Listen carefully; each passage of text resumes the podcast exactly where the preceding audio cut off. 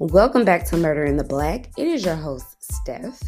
I'm excited to share a couple of updates with you guys before we get into our crime case for the day. I was able to put us on some new platforms, which I shared with you guys last week. We are now on iHeart, Amazon Music, and also on Google Cast, which I added recently. Google Cast is the new one that I added. Not only that, you guys, I'm able to just to like utilize my time a lot better here on Murder in the Black. I've been trying to find uh, a rhythm, right? To be able to pre-record content so that I don't feel anxious about recording the week of. Okay, come on, come on, balance. I'm I'm coming through, and also uh, just research new cases, pre-record. I also found a hosting website where I'm able to put us on YouTube effortlessly, okay? And it also like provides tools where I can go live with you guys, give y'all a link where we can go live and do um, you guys can ask me questions and we can talk together. So I finally feel good about that and settled, okay? So I am not a type A personality. But I love and thrive on routine. So if if ever I'm able to get a routine going for myself, we in there, okay? Praise God for that, okay? So I just wanted to share that with you guys that we are finally hit our rhythm. Y'all can depend on me that on every Thursday. Okay? I wish I had some wood to knock on, child, because you know, Satan, he gonna try to he try he gonna try to get me. But every Thursday, you can guarantee that we gonna have a new episode. So let's get into our crime case for the day. Now on Netflix, inspired by the unbelievable true story of a fake hitman, comes the new movie, Hitman, from Academy Award nominee Richard Linklater. At 96% certified fresh on Rotten Tomatoes, critics are calling Hitman a smart, sexy crime thriller with surprises at every turn. Starring Glen Powell and Adria Arjona, Hitman. Now playing on Netflix and in select theaters. Rated R.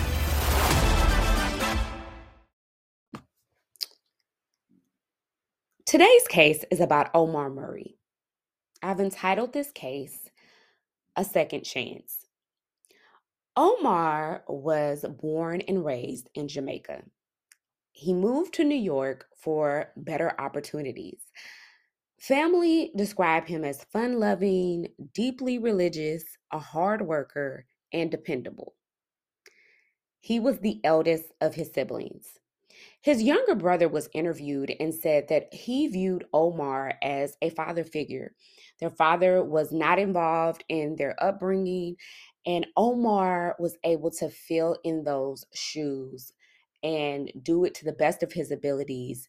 He was really an overall mentor to his family and his siblings and was very responsible.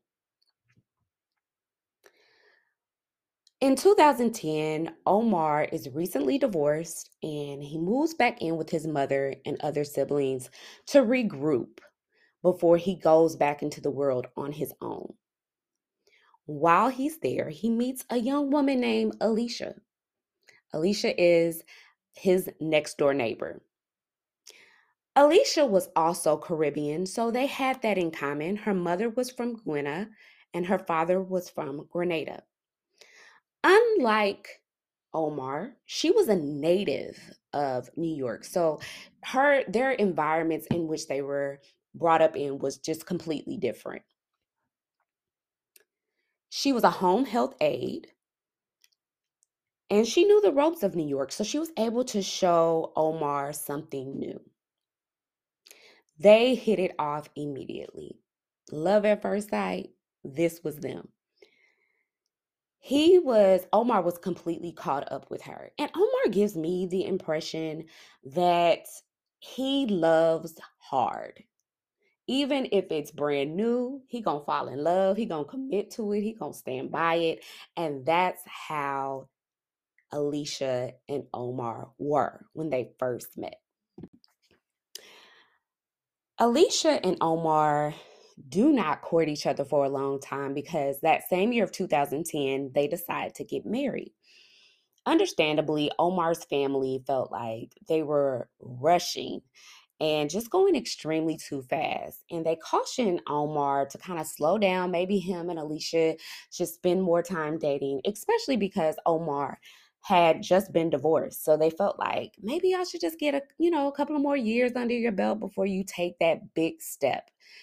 But Omar and Alicia decided they wanted to get married anyway. And overall, the family just felt like, well, we want the best for both of you. We want both of you to be happy. And they gave their full support towards Omar and Alicia's wedding. I think it's important to note that Omar really wanted to give this marriage the, his best effort because he took a lot of blame um, in his first marriage ending. Felt like it was his fault, felt like a failure. So, this marriage, he wanted it to be different and he wanted to give his full effort towards making his relationship with Alicia work. It was noted in my research that Omar really desired to please Alicia. And I think any good man wants to do that. He wants to make his wife, his partner happy. And Omar did just that. She had very expensive taste. She liked the you know the finer things in life. She wanted the Louis Vuitton bag. She wanted the Gucci bag. Um, she liked foreign cars and expensive jewelry. And the good thing about that is that he also enjoyed those things too. So it wasn't much of a stretch for him to provide those things for Alicia because he liked it as well. And he was also an iron worker. I had to go look up what that was. And it's basically just a specialty trade. They specialize in manufacturing iron, dealing with iron, producing iron. So that was something new that I learned. So if you didn't know what an iron worker is, now you know. And he was able to afford that lifestyle. Shortly after they got married, they decided to move to Brownsville, New York. And Brownsville is known for its violence. But they were able to purchase a nice home. It was a four bedroom, three bath house, and they were able to afford the down payment and they moved into the neighborhood. But as I said, the neighborhood was ridden with crime. And so they knew that if they moved in, they would have to invest in home security. Everything was going well for Omar and Alicia, but on February 24, 2013, Alicia calls a 911 dispatcher at 1 p.m. She tells them that she hears an intruder in her home and she's upstairs in the room with her child and she doesn't know where the intruder is inside of the house. Here's what we know about the timeline. Omar goes to the store and gets back at 1256. At 1258, Omar is arguing with a man on the front porch. He loses his footing and is then shot three times in the chest. Alicia says that he fumbled back inside of the house, fell to the ground, and yelled for his mother. So she also tells the dispatcher that there's an active shooter on the scene. I wanted to share with you guys that because there is an active shooter on the scene, that delays the 911 dispatcher from calling the paramedics to the scene. And I bet you're wondering why, because I wondered the same thing. The reason why is police want to make sure that they secure the scene and that there is no more immediate danger to anyone who arrives on the scene. So they want to protect the paramedics to allow them to do their job once they get there and don't have to worry about being shot. So because of that, 911 doesn't immediately dispatch EMT. And so there's a delay in getting Omar treatment to his gunshot wounds. It's also mentioned that Alicia does not go back downstairs and check on her husband who has been shot, even though she has some medical training. Upon further review, they find out that it wasn't a robbery after all, but they don't have any idea who would want to kill Omar. He didn't have any known enemies. So, what they hope for is that they'll get a breakthrough on this case through using Omar and Alicia's home security footage that they have at their entry points. When they go back and try to retrieve that footage, they find out that all of the cameras were turned off. However, they have a good lead because there's some surveillance footage from a neighbor that they can get and kind of see who was coming in and out of the home that day. They find out that there was a black truck that was seen arriving to the home after Omar goes to the store. This black truck is seen with a man getting out, going into their home, and then leaving and shortly returning to commit the murder. They find out that this man is 25 year old Kurt Porteous. He's arrested and they find out who the getaway driver is, which is Damon Damien Lavelle, and there was another person involved named Dion Jack. They arrest these guys and they can't connect them to the crime because none of these guys are speaking and they did not believe that they knew Alicia or Omar. So there's just a lot of things going on, and they are trying to connect the dots, but they can't. The police then figure out that they need to dig deeper into Alicia and Omar's relationship. What they find out is that Alicia and Omar were having significant financial problems. Alicia was missing car payments, their house was in foreclosure, Alicia had stolen $100,000 from her mother. And it was just a lot going on financially with them. And y'all, I was like, first of all, you gonna steal from your mama, but you steal $100,000 and you're still in ruin financially, baby. What type of problems is going on? Okay. I just don't understand. That's that's a lot. Cause I'm, I you know I already feel like it's a lot to steal from your mama, but then you stealing that large amount and you can't pay your bills still. What? Shall make it make sense. They also found out that Alicia had three policies, insurance policies, life life insurance policies. I'm sorry, on Omar, and they all totaled to be a million dollars they felt like that was such a large amount for an iron worker. They felt like that's just too much. Like, you know, that's an excessive amount of policies and a large amount to have. They found out that Alicia was not wasting any time trying to get her her hands on that money. Okay?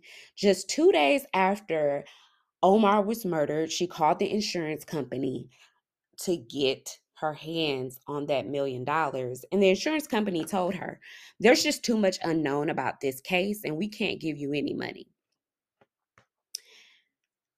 So, what did Alicia do? She found another way to get some money.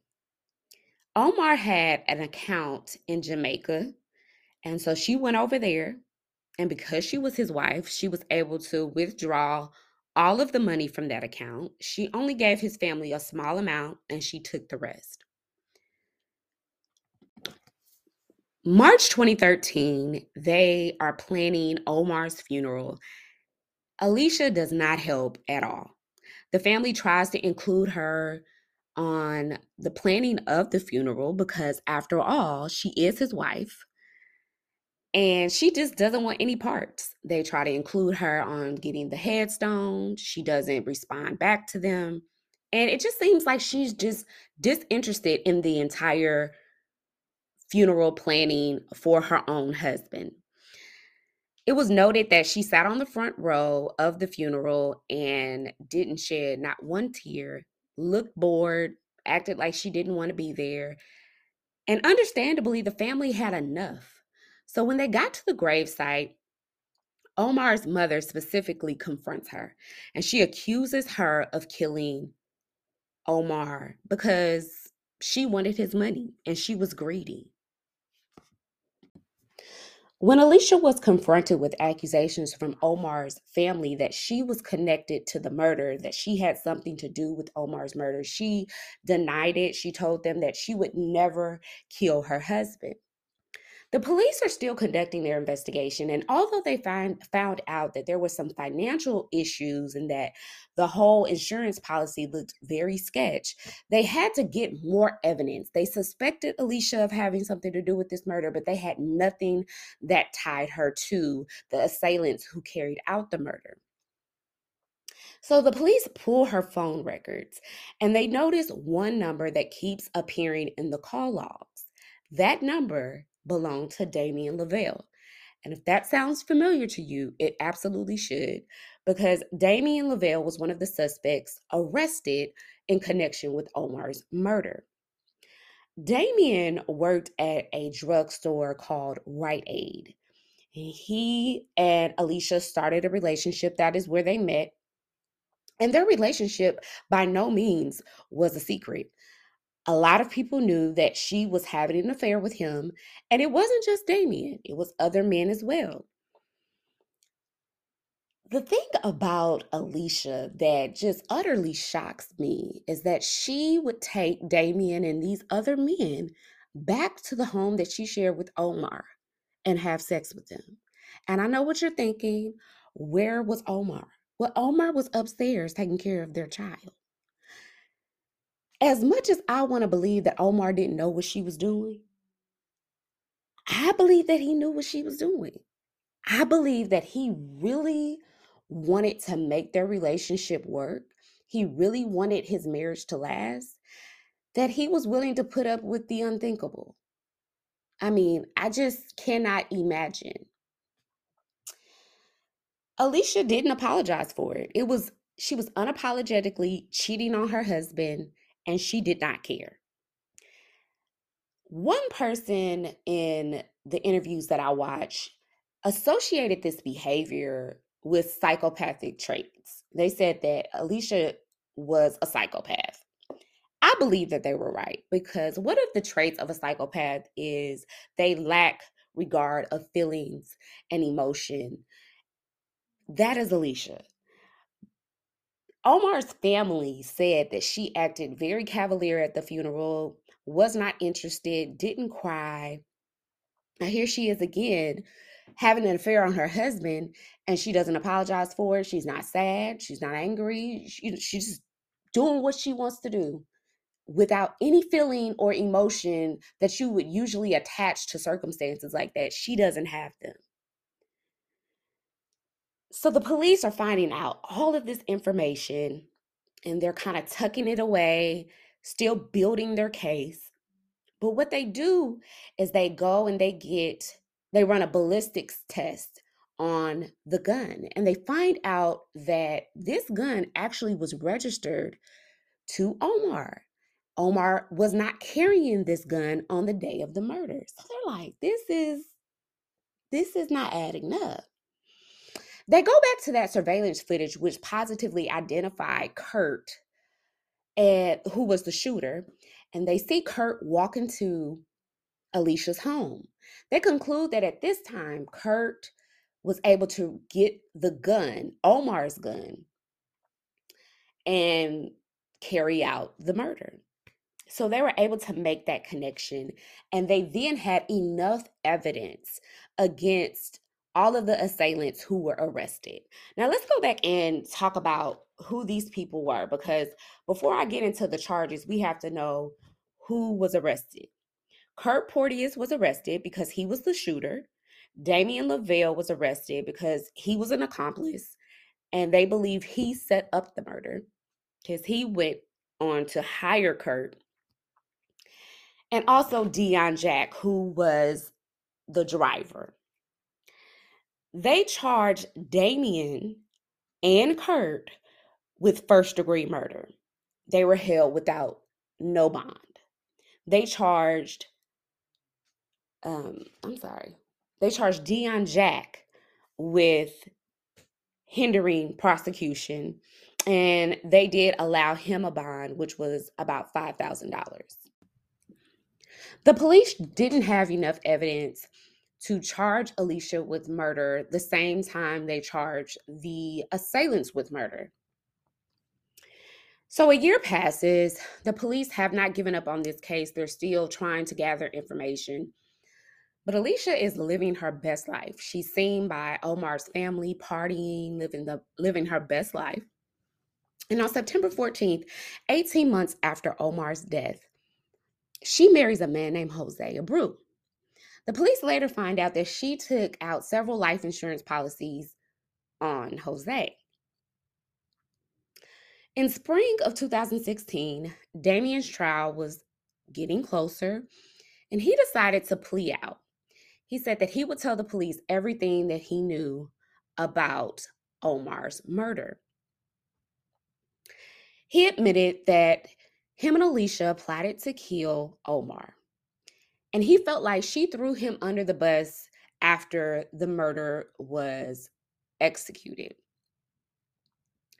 He said that she shared with him that she had debt problems, and the only way to get rid of her debt was to kill Omar.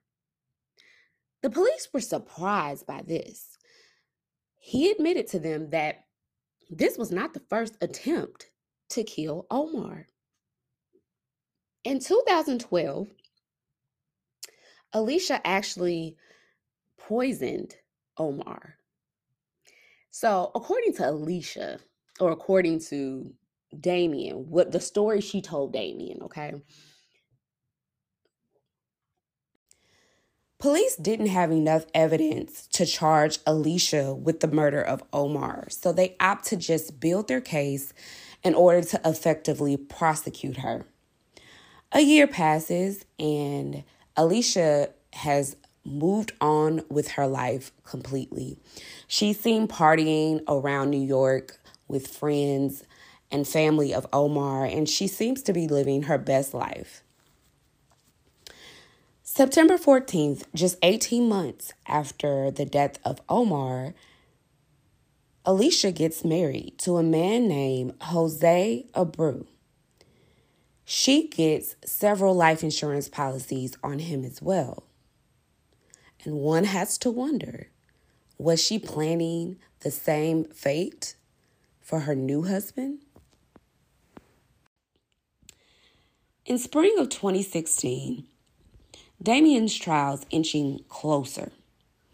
He decides to make a plea arrangement with the DA in exchange for telling the full story about how Omar was murdered. The first thing he reveals to law enforcement is that, of course, he was having a long standing affair with Alicia. Both he and Alicia planned the death of Omar for up to months, even leading up to a year.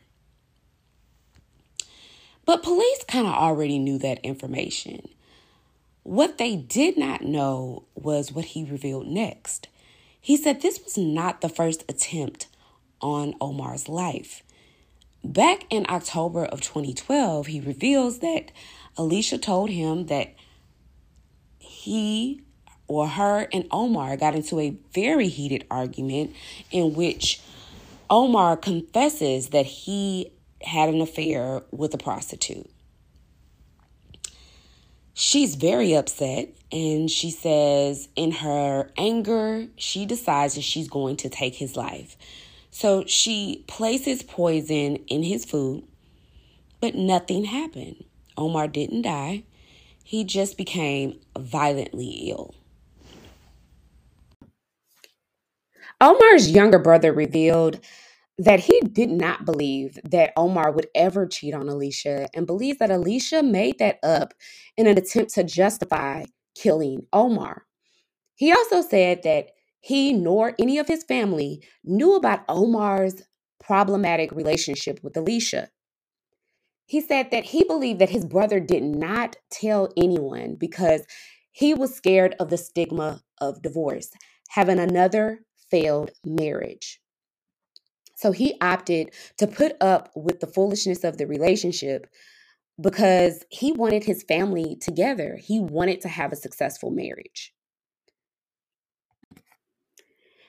Upon hearing Damien's testimony, the police knew they had enough evidence to charge Alicia. And in June of 2016, they charged her with first degree murder. You may be asking yourself, Steph, why was she charged with first degree murder? I mean, she didn't pull the trigger. It is known that she did not pull the trigger, but first degree murder means malice aforethought. So that means she went into February 24th fully knowing that she was going to kill her husband, that she was going to put everything in motion to kill her husband. So she was responsible. That's why they gave her that charge. She, of course, pled not guilty, but Damien and Kurt turned on her. They made a plea agreement with the DA and testified at her trial. Let's just talk about all of the evidence that the police were able to retrieve on Alicia that pretty much made it impossible for her not to be convicted. They had the testimony of Kurt and Damien. They had the ballistics report that proved that the gun actually belonged to Omar. Then they had their surveillance put footage that only affirmed that Kurt went in to retrieve the gun. They had motive. The couple was under tremendous financial stress. They could prove that she was eager to cash in the insurance policies. And they also could prove that she was having an affair with Damien, one of the main assailants of the murder, by showing her phone records. The jury had to agree. So, in just three short hours, they convicted Alicia of first degree murder. Just one week after Alicia's trial, Kurt went to trial. He was also found guilty of first degree murder and picked up a charge for the illegal possession of a firearm. Both Alicia and Kurt were sentenced to life without the possibility of parole. Damien was convicted of second degree murder and he was sentenced to 15 years in prison. True to Alicia's nature, which she was a psychopath, in my opinion, she showed no remorse. She was very cold and impassive. And even after conviction, she insists that she is not guilty. Omar's family had a lot of residual pain, obviously, after the trial, they felt like they opened their hearts to Alicia and at one point had a really close bond with her. And they just couldn't wrap their mind around the fact that someone that they allowed in would do something so heinous to a family member.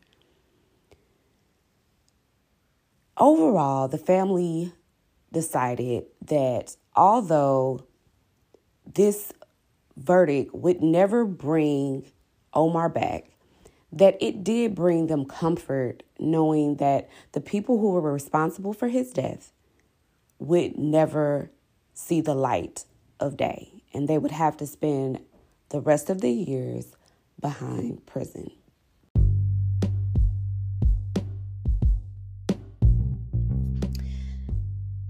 we are going to discuss the takeaway of this case. I try on Murder in the Black to present cases with little to no commentary. I always end up giving some commentary because, I mean, child, it's how I tell my story. You know what I'm saying? It's unique to me. but this case was so hard to do without little to no commentary The reason why is because I was just so angry researching this case. This is a brand new case to me. And a lot of times on Murder in the Black, I'll present cases that I am very familiar with, or at least somewhat familiar with.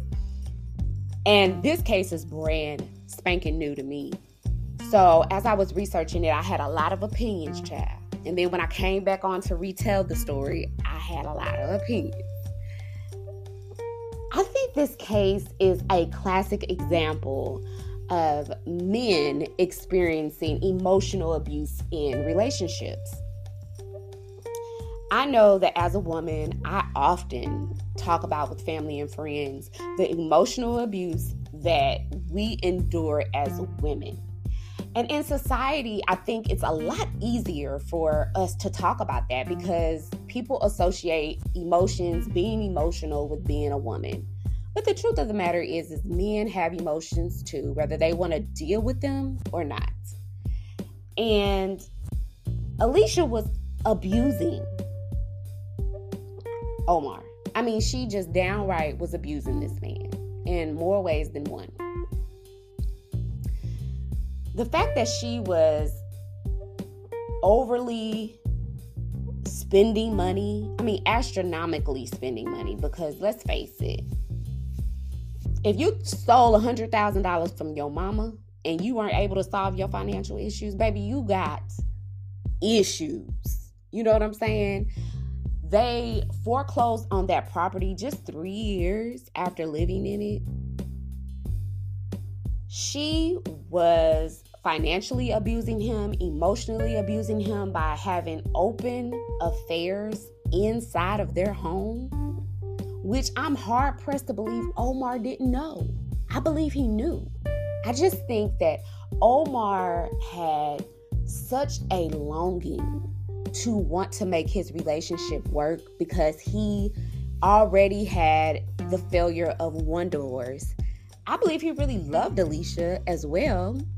So it wasn't just, I don't want to get a divorce, the shame of a divorce. It was also, I don't want to be away from this person. I really love this person. I want to make it work with this person and have a family. Because at this point, they already had their child. So it was, you know, the burden of, I want my family to work for the benefit of my child as well.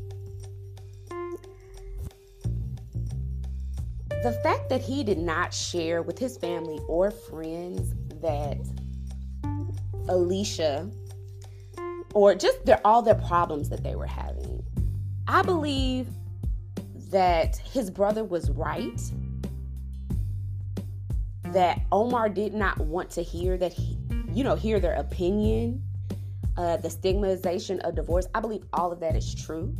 But I also believe that talking to his family and friends is the reality is reality like literally slapping him in the face like having to face the truth it would have been him having to face the truth that he needed desperately to get a divorce to separate to end the relationship that would have been the truth that smacked him in the face because when you don't talk to family and friends and get advice, especially in those situations, you don't you're you can just live in your head. You know what I mean? You can tell yourself anything. Cause you, you could self-deceiving is real, guys. Lying to yourself is a thing. And he wanted to stay in his own world. He did not want to face the truth that he absolutely needed to end that relationship with Alicia. And I can't say that Alicia would not have tried to kill him if he divorced her. She probably would have because she's a psychopath. But at least he would have been able to leave, you know, or I don't know, just at least he would have been able to leave. And I think you got to know when to leave.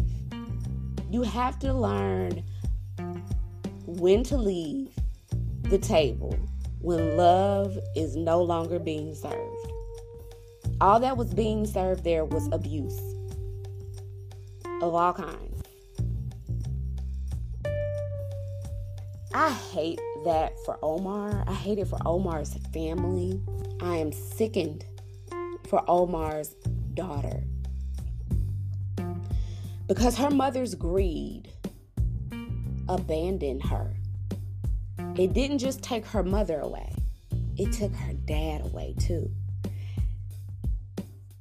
And I often think about the children who are left without the love of their parents because one was so greedy to murder the other, and now the other has to spend a lifetime in prison, leaving that child completely abandoned.